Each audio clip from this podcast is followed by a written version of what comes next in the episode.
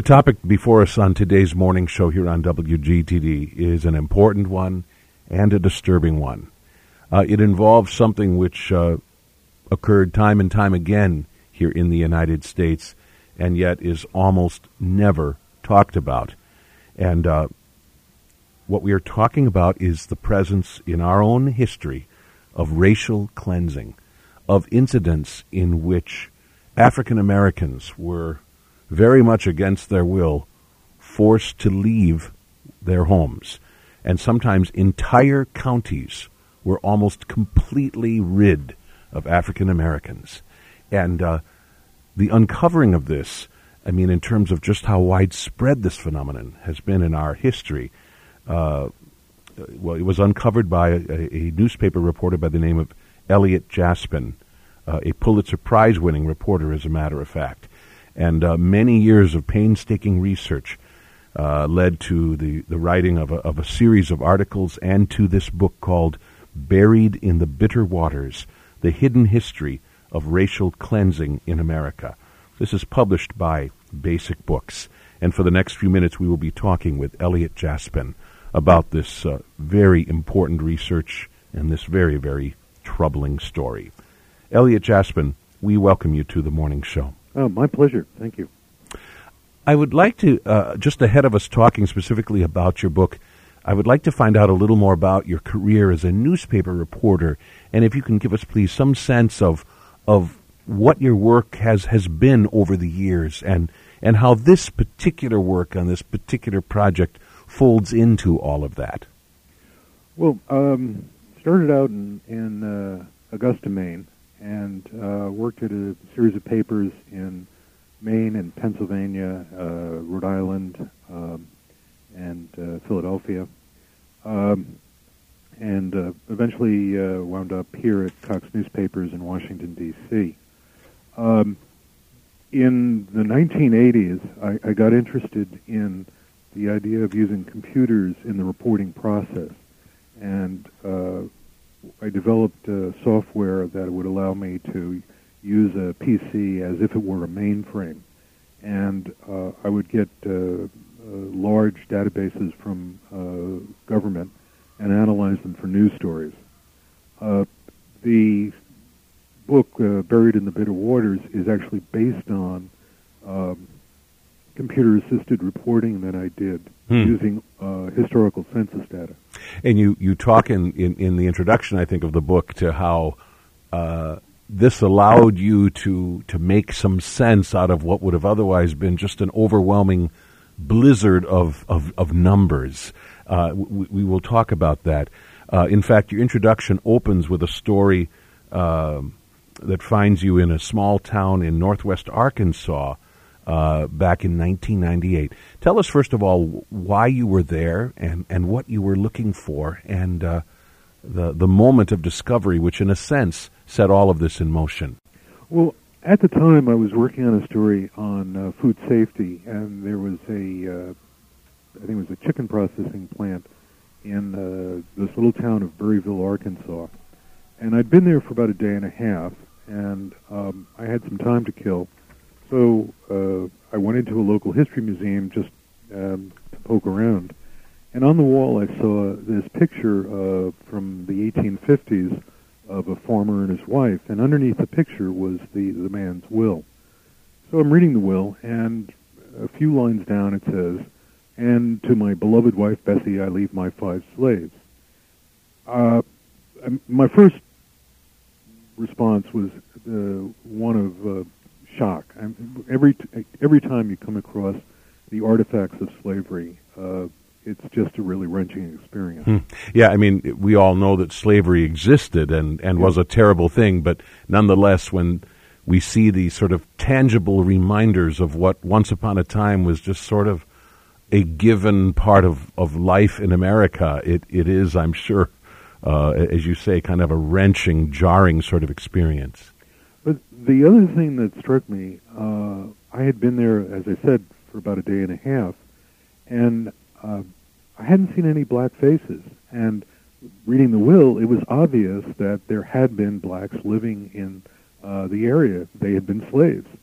And so for the next few days, uh, while I was going from interview to interview, I I looked for some you know evidence of any blacks living in the community. Saw nothing. So on the last day, and it was the last interview. In fact, it was the last question. Uh, I asked this woman, by the way, uh, you know, I've been here for several days now. I haven't seen any blacks. How come? She says, "Oh, the Klan keeps them out." And I was like, "Oh, okay." uh, and she said it that offhandedly. Absolutely, it was as if you know she was giving directions to the next bus stop.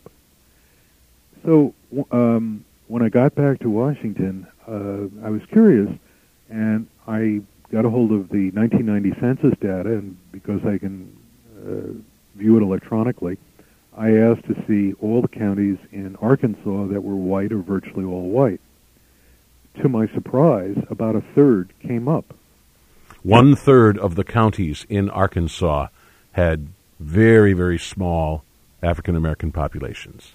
Either small or non existent. And I, you know, I was, this is really bizarre. So then I expanded the search to the south, and more counties came piling out. Uh, then I went further north, uh, and um, the list grew even longer. And I had no idea of what I was looking at, it, but it just seemed improbable. Uh, I was talking with someone who uh, worked at the Atlanta Journal Constitution, which is owned by Cox Newspapers, and um, they had come up to the bureau, and I mentioned, you know, that I was looking at this stuff and it didn't seem to make sense. And she said, well, you know, uh, Forsyth County, which is just uh, north of Atlanta, uh, Forsyth County, uh, they ran all the blacks out. Well, I'd never heard this. And um, so I, I wrote a small computer program to look at historical census data and see if I could find where there was a what I call a black population collapse, where between two census there's a drop of 50% or greater in the black population. Again, I thought maybe I'd find two or three counties. Um, in fact, there were over 200 counties that came out of the computer. Um, and it was at that point that I began to realize that I was looking at something um, much, much larger than I'd ever imagined. In fact, you say in the introduction that you, you honestly thought you had made some sort of mistake. I mean, you kind of retraced your steps, thinking surely this uh, computer is spitting out something other than, than what I have specifically asked for. But indeed, uh, there they were, dozens upon dozens upon dozens of counties, which showed this bewildering uh, phenomenon in terms of, of African American population. Then the next thing I did was, uh, and I went from county to county, trying to figure out what took place. Now, in some places, you know, there was some perfectly innocent explanation for the drop. Uh, you know, the mine played out, or they redrew the county boundaries, or something like that.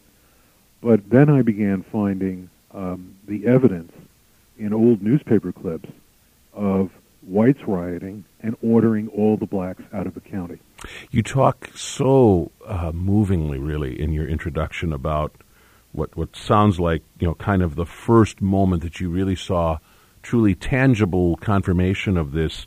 You were watching microfilm, I think, at the time, right. and sort of turning that old crank and seeing pages of newspapers uh, go by on the screen, and then you see a headline which really told the story. All, ne- all Negroes driven from Indiana town.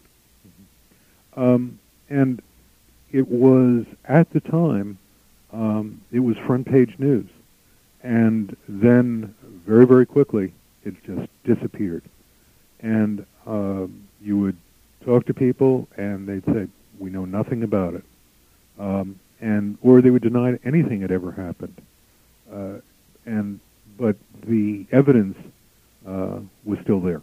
Mm. We're speaking with Elliot Jaspin. We are talking about his book called Buried in the Bitter Waters The Hidden History of Racial Cleansing in America. You say the counties where racial cleansings occurred form a rough arc that begins in North Carolina, crosses the Appalachians, and extends into the Midwest. Can you help us understand that that part of this, uh, the reason why we see this in this sort of sweeping arc through the heart of the country?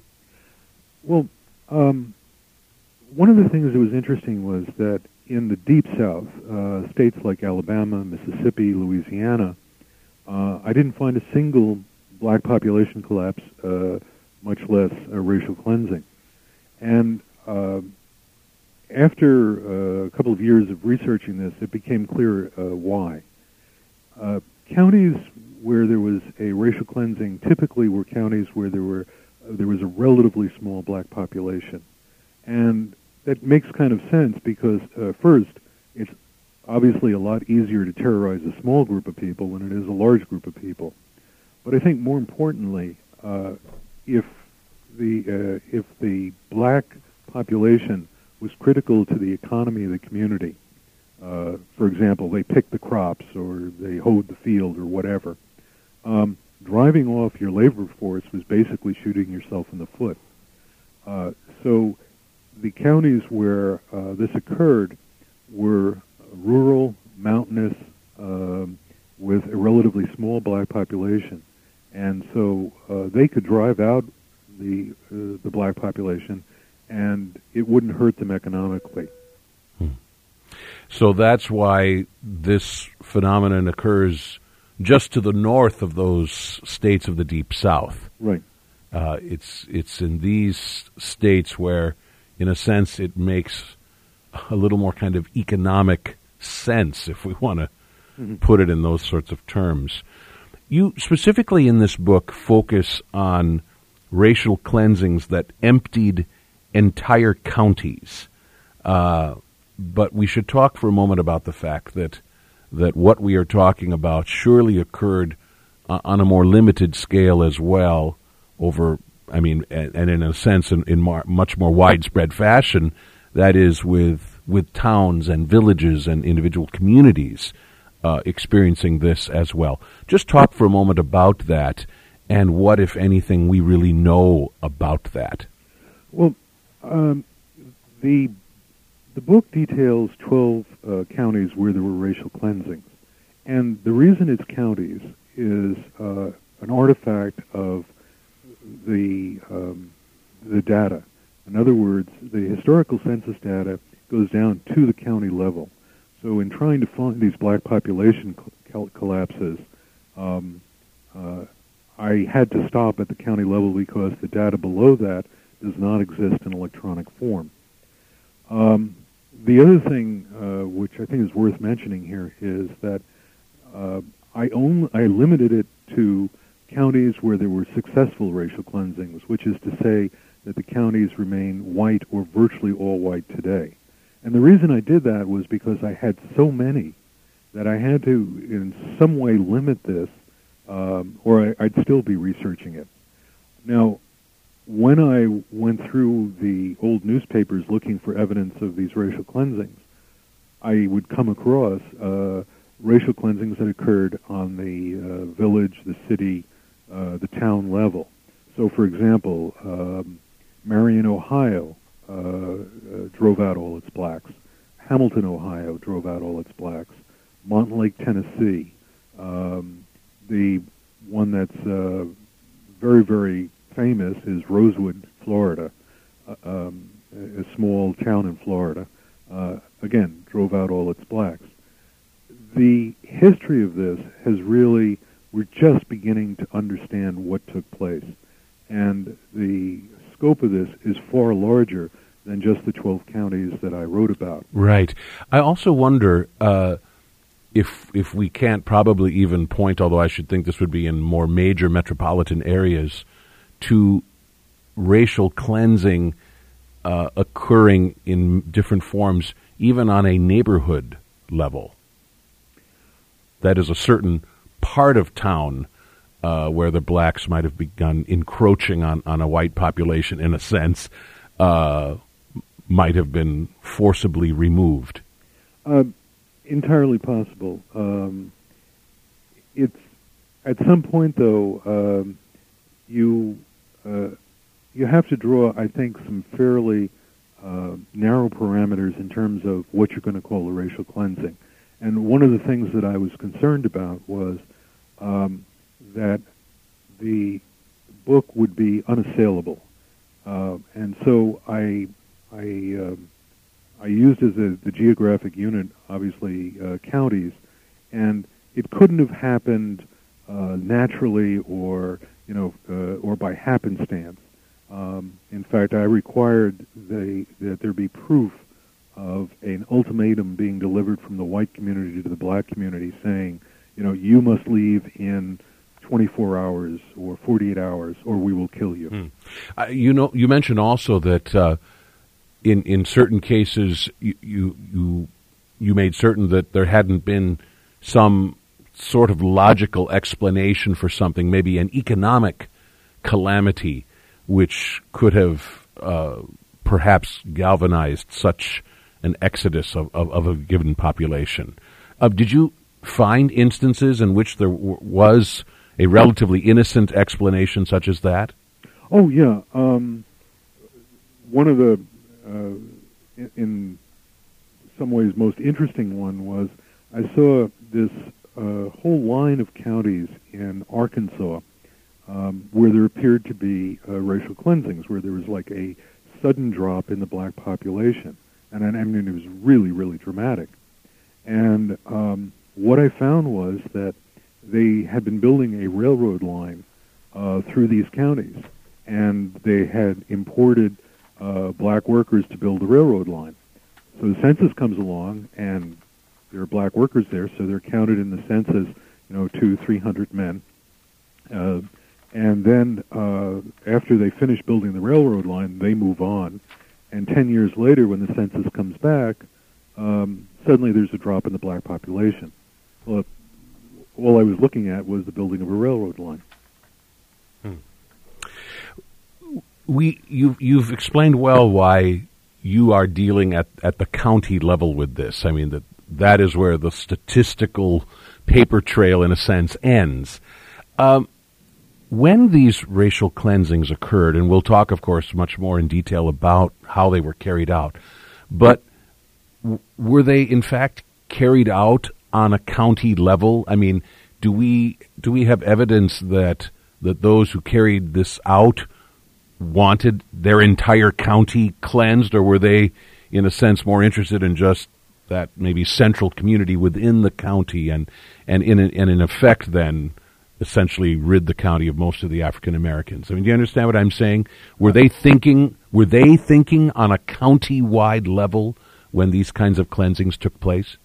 Um, in some counties, it's very, very clear that yes, that's what they were thinking about. So, for example, Comanche County, Texas, um, they saw themselves their their world as bounded by a county, and um, it was very, very clear that they were going to go through the county um, and and uh, run every black out.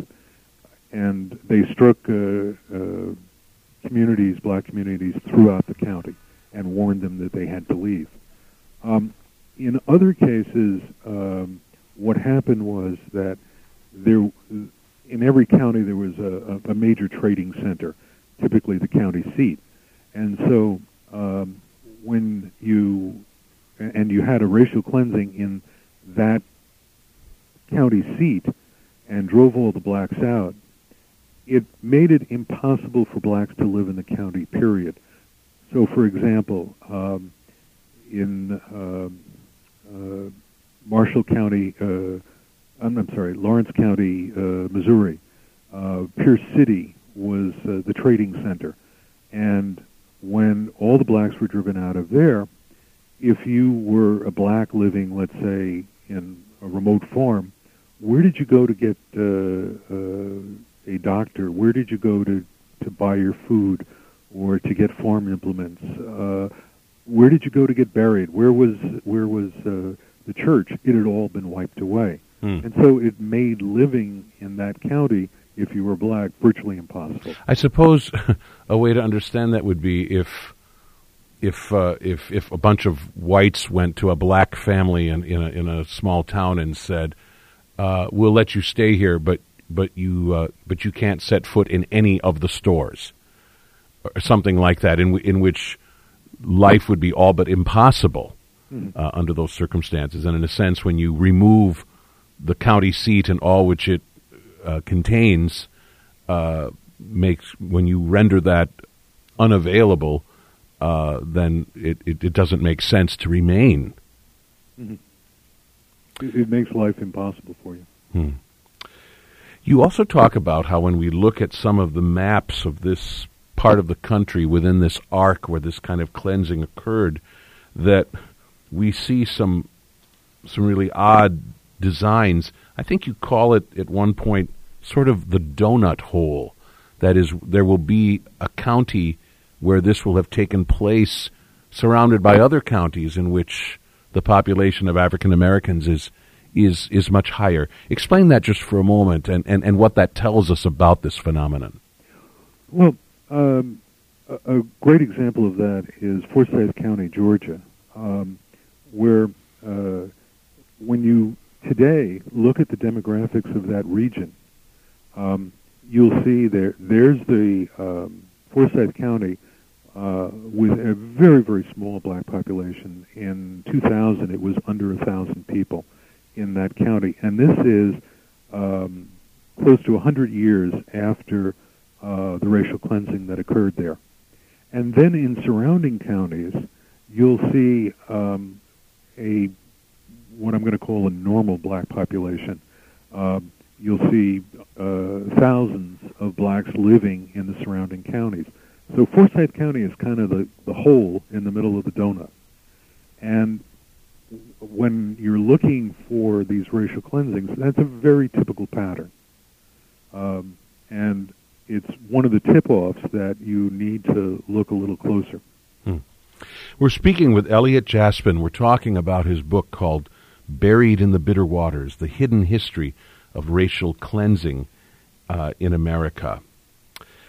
One thing that is especially odd about this, which uh, you point out to us, is that when we were ta- when we are talking about racial cleansing, the and these kind of incidents in which African Americans were were forced from their homes, uh, that this would play out in in various ways, and often in ways which involved little or, or, or absolutely no bloodshed. I mean, uh, no deaths.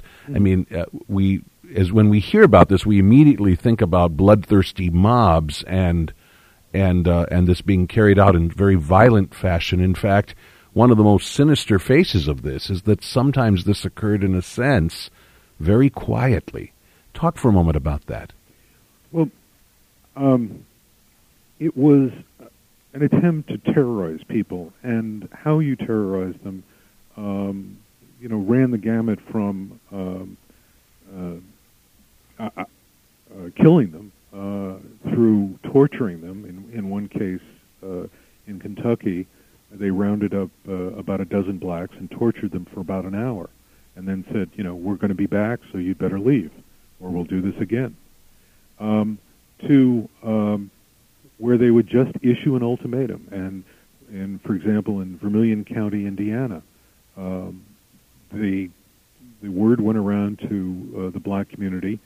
Um, in fact, they the, the, whites held a meeting and said, um, "You have to be gone by Wednesday." I think it was, and uh, you know, blacks realized the writing was on the wall, uh, and it was that implied threat of violence was, was sufficient for them to, to flee for their lives. Hmm. It, it, it was all that it took. Hmm. One thing that makes this so very, very curious is that that this occurred so often in so many different places and yet remained and remains so hidden from public view and and is so conspicuously absent from the historical record. Um, first of all, uh, can we trace that veil of secrecy to to the same cause, or is this obscure in our history for, for different reasons? Uh, when you say to the same cause, uh, what exactly do you mean? Well, I mean there there there are, there are probably different explanations for why this was talked about so little or why it is so little remembered, why it is not in our history books, why uh, it, it is not necessarily uh, talked about all that much. I mean, is is it for different reasons and different places that this is such an unknown part of our history? No, I, I think it. Uh, what I found was that it was uh, pretty uh, consistent. For, uh, initially, uh, after these racial cleansings occurred, whites would see them as a positive social benefit. So, for example, in uh, Boone County, Arkansas, the Chamber of Commerce advertised its community, and one of the um, selling points for the oh. communi- community was that there were, um, and they put it in their brochure, that we have neither mosquitoes nor Negroes.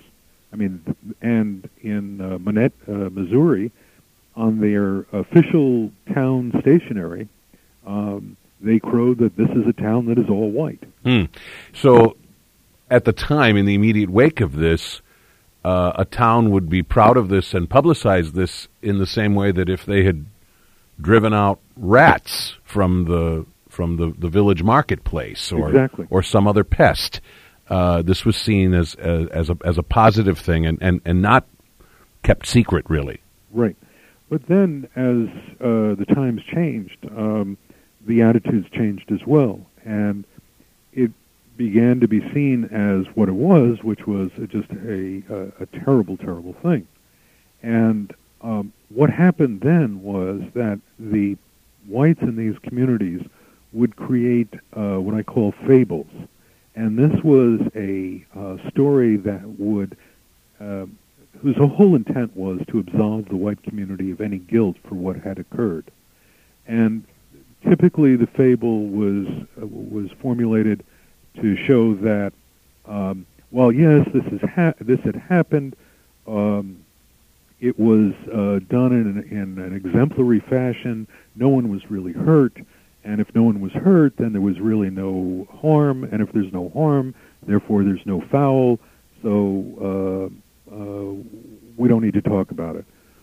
They would either do that or they would simply deny that it ever took place. And so, for example, um, in uh, Corbin, Kentucky, uh, where in a 24-hour period they uh, uh, mobs rounded up blacks at gunpoint, marched them to the train station, and put them on trains and sent them packing. Um, the uh, the town to this day claims that never took place. It just never happened the um, this helped to hide the fact that this had occurred. The other side of the equation was that within the black community, and this was a, a huge surprise to me, um, there was uh, among the descendants of those driven out, there's this lingering sense of shame. Now, I, want to emphasize here, the people who were driven out were absolutely innocent. They had done nothing wrong. Um, but the fact that they had been driven out uh, implied that there was something wrong with them. And um, and so, for example, in Forsyth County, uh, one of the uh, men who was driven out uh, would tell uh, anybody who asked that um, he was actually from Chicago. He'd never been to Forsyth County. Hmm. Um, so you have this kind of conspiracy of silence on both sides and it's a, it's a conspiracy that continues to this day. You, you talk about, for instance, how in in many um, in many African American families, uh, they might know enough to say to someone, "Oh no, no, no, you don't want to move to Forsyth County, Georgia. Mm-hmm. You you really don't." But they wouldn't know exactly why not. I mean, they would not really know in any sense, in any detail whatsoever, what had transpired there. Really, only just that something very bad had happened there once upon a time, and and that means even to this very day that this is a place where a black family should not attempt to live. In, in fact, what I found was that um, this warning is actually a rite of passage in black families. Oh, yes, you call it the speech. Right they um, the uh, child uh, gets uh, his or her driver's license, And typically, what happens is they're sat down by their parents, and they're told two things. First is, here's what you do when you're stopped by the police. And then the other thing is, these are the places you do not go because they're just too dangerous. Um, and that is how the information is passed along. And, and many times um, there'll be a town on the list, and no one will know why, but they just know that that's a dangerous place. And in fact, after the, the book was published, um, I've gotten emails from people who sa- who thank me, saying, you know, my father told me that such and such place was always dangerous, and I never knew why. And thanks for explaining this. Um, it's the tradition, the oral tradition, passes it down, but it gets fuzzed and blurred. Hmm. We're speaking with Elliot Jaspin about his book Buried in the Bitter Waters: The Hidden History of Racial Cleansing in America.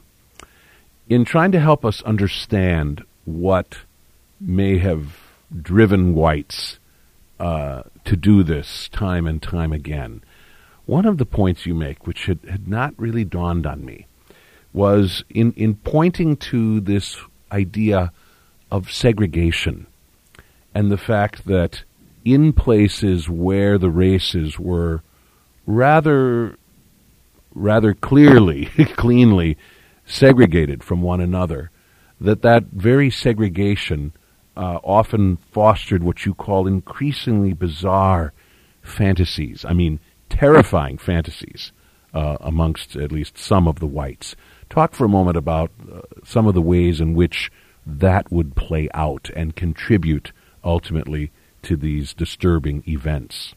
Well, in in doing the research to find uh, the evidence of these racial cleansings, what I would have to do is take a newspaper and go through it literally day by day, looking for the story about uh, blacks being driven out of X or Y place.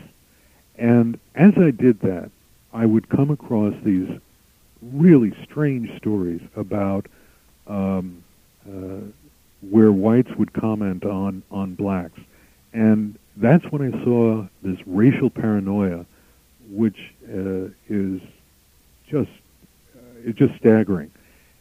The uh, it would play out in a number of ways. Uh, for example, uh, Pierce City, Missouri, they drove out uh, the blacks in in one just terrible night of violence and but then they imagined that there was this black army that was forming on uh, outside of town, and on a Thursday night, uh, the the, uh, the racial cleansing occurred on on Monday night. On Thursday night, um, there was this rumor that swept through town that the blacks were coming over the hills, and this black army was about to attack us. They literally called out the National Guard to protect them from this phantom army. Um, and, you know, nothing could have been further from the truth. You read the newspaper stories, and you just get these absolutely weird views of what whites thought of blacks. So, hmm. for example, in in uh, southern Indiana, um, there was this story where the guy was saying with great confidence, you know, they, there are different classes of Negroes, and then, and he says, and then there is the blue gum nigger whose bite is poisonous. I mean, it's just scary. Right. I mean, s- scary that people could concoct oh, yeah. such fantasies, yeah. um, or or that uh, blacks had uh, unrestrained sexual appetites, which of course leads into one of the most common uh, aspects of this, namely that that sometimes these cleansings would would seem to be galvanized by uh, an incident in which apparently, supposedly, uh, an African American man had perhaps attacked or even raped um, a white woman. And that's one of the most interesting things in the book is you attempt, uh, of course, many, many, many years later, to get at the heart of, of those kind of incidents and the truth, if any, behind them. Yeah, and um, it came down sort of 50-50. Sometimes, in fact, uh, a black man had assaulted uh, or killed a white woman. Um, but there were some cases where it was obvious that it just hadn't happened. Um, and one of the most um, it was almost gothic uh, experiences I had was in Mitchell County, North Carolina, where I interviewed one of the descendants of the woman who uh, claimed that she had been raped, and uh, we're sitting there in this in this sunny porch uh, of her home, this beautiful place, and uh, she said, "Well, the story within her family is that uh, Grandma didn't uh, uh, wasn't raped. In fact, she just got scared."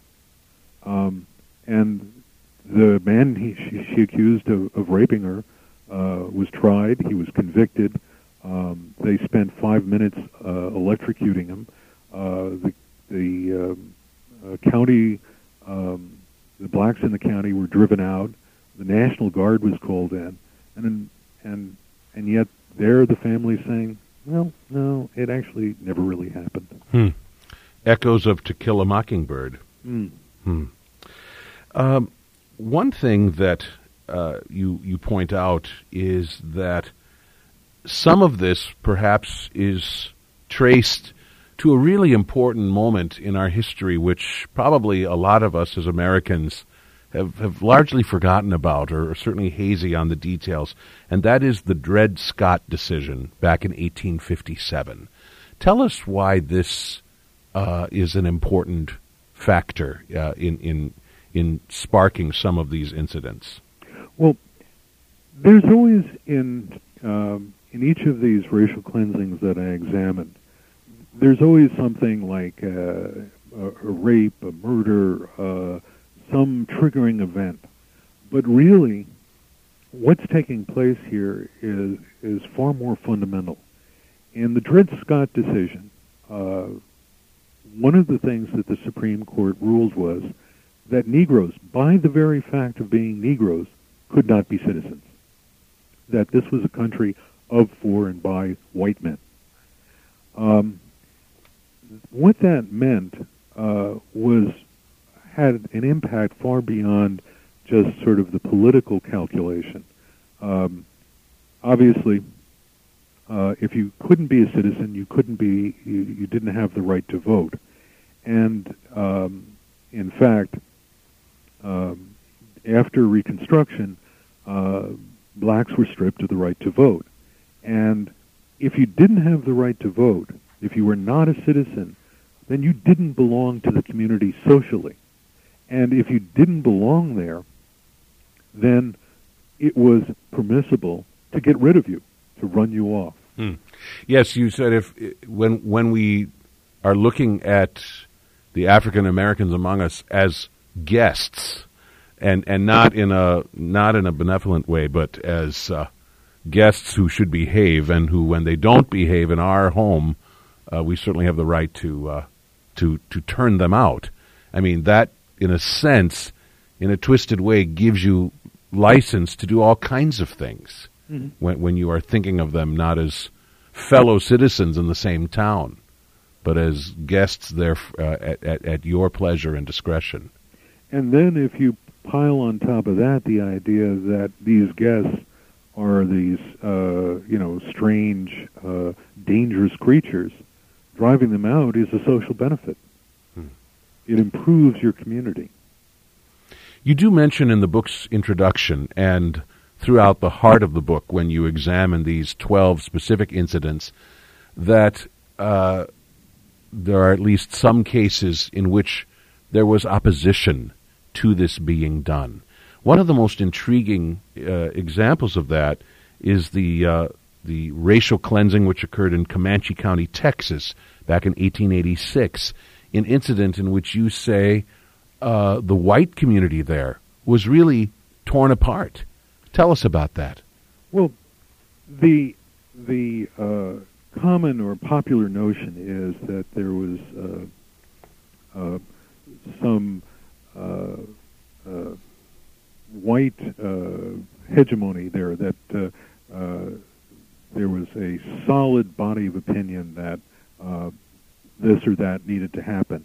And in fact, that was not the case. And not just in Comanche County, Texas, but in a number of these racial cleansings, um, the community was really split.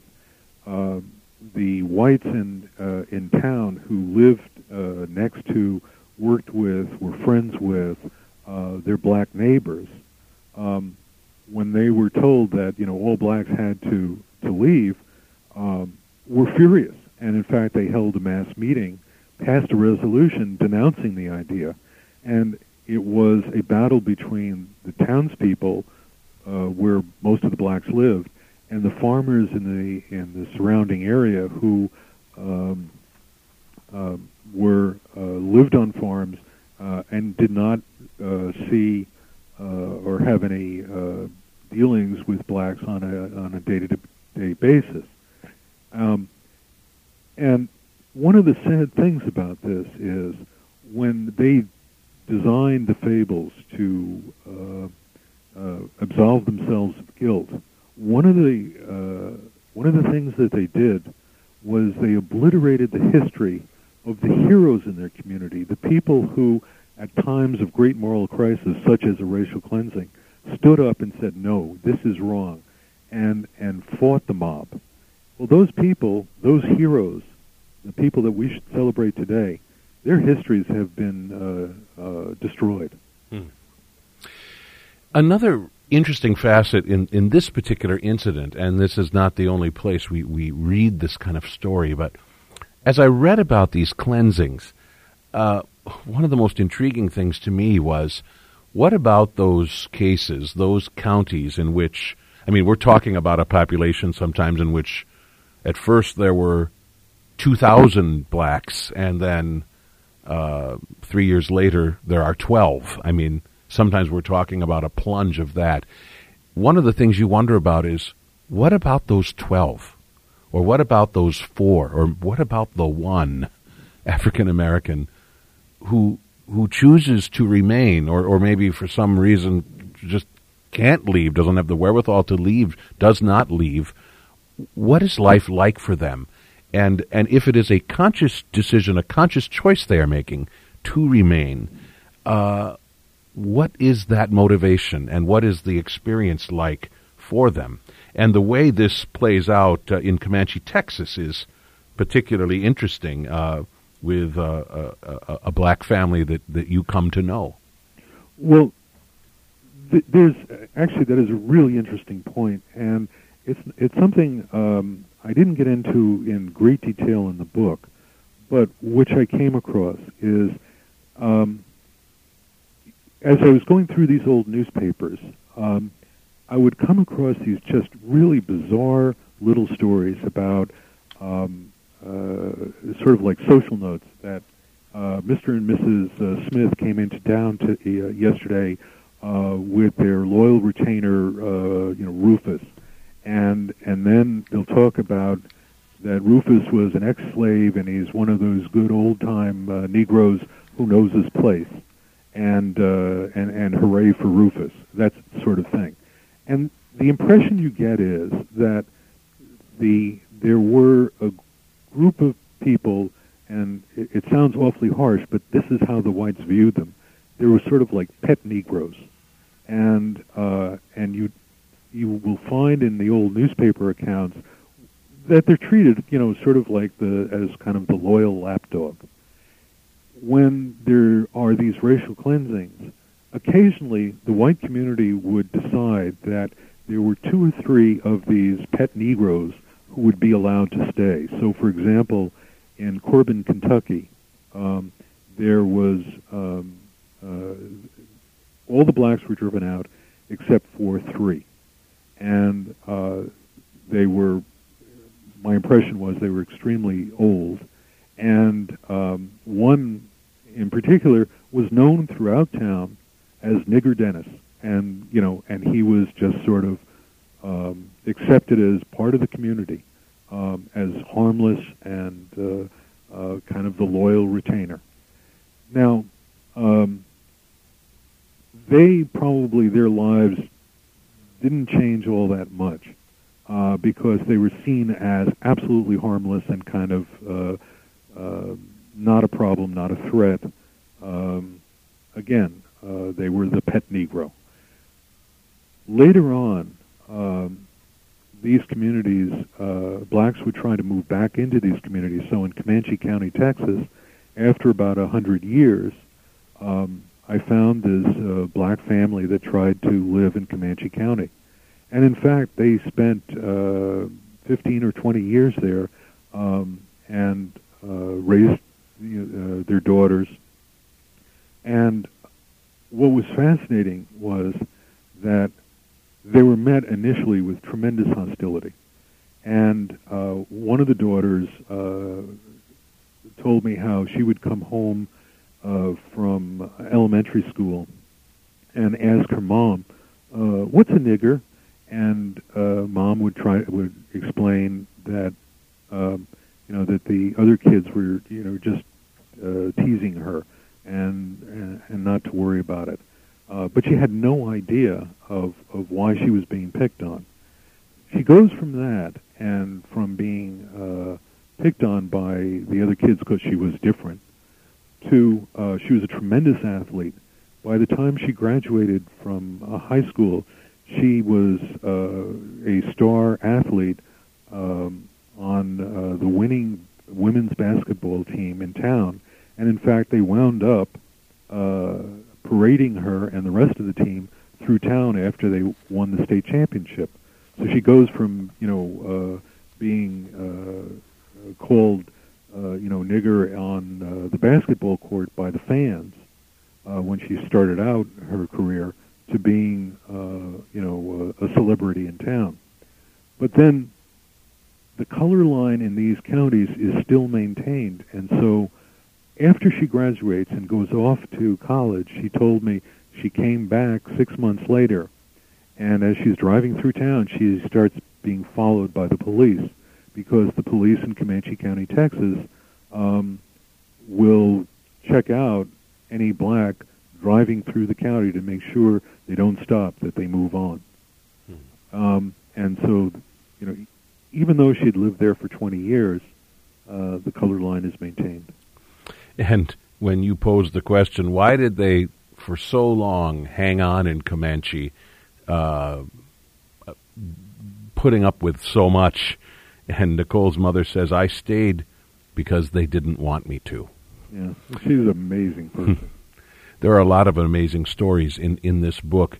In just the two minutes or so that remain, I would like you to talk briefly about another story that you that you tell in this book at the end namely about, in some sense, the professional cost to you in telling this story as honestly as you want, as as you wanted to. I mean, one of the really disturbing things we read about is the resistance uh, with certain newspaper editors uh, in the South to having this story told as you wanted to tell it. Just tell us very briefly about that. Well, um, I talked about the fable. Um, and the fable in Forsyth County, Georgia, was that yeah, we uh, we drove the blacks out, but we paid them for their land, and if we paid them for their land, then there was no harm, no harm, no foul. We did nothing wrong, and uh, it's very, very important that the community defend the fable. Um, when I was writing, uh, was I'm sorry, was researching uh, the history of this um, in Forsyth County, um, I started looking at the newspaper accounts of uh, race relations in Forsyth County, and those, these stories were written by the Atlanta Journal Constitution, uh, a Cox newspaper, and I worked for Cox newspapers, and it became very, very clear that the AJC saw its role as defending this fable. So, for example, in 1987, they did a front page story in which uh, the racial cleansing was called a legend, and they repeated the lie, which it was, that all the blacks had been, you know, compensated for their land. In fact, I went through every piece of black-owned land in Forsyth County and found out that the majority had had had basically their land stolen. When I wrote about this in my uh, the newspaper series that I was preparing for Cox Newspapers, um, the editors in Atlanta just went bonkers, and um, uh, I'll spare you the, the long story of this, except that they refused to run even one word of the series. And the editor, uh, my immediate boss here, looked at me and says, "Well, yeah, I, I think we both know what's going on here. They don't want to anger white people." Ironically, the, the editor in Atlanta who led the charge against the series, uh, a guy named Hank Klibanoff, went on this year to win a Pulitzer for a book on uh, he wrote with another man on uh, how race was covered during the 50s and the 60s. Um, the end result, uh, I refused to go along with what I consider to be a cover-up, and so uh, I've been demoted at Cox. Hmm. Yet another sad chapter in an amazing and uh, important story called Buried in the Bitter Waters, published by Basic Books. Elliot Jaspin, I thank you for this really important book and for joining me on the morning show to talk about it. Best wishes to you. Thank you. Thank you very much.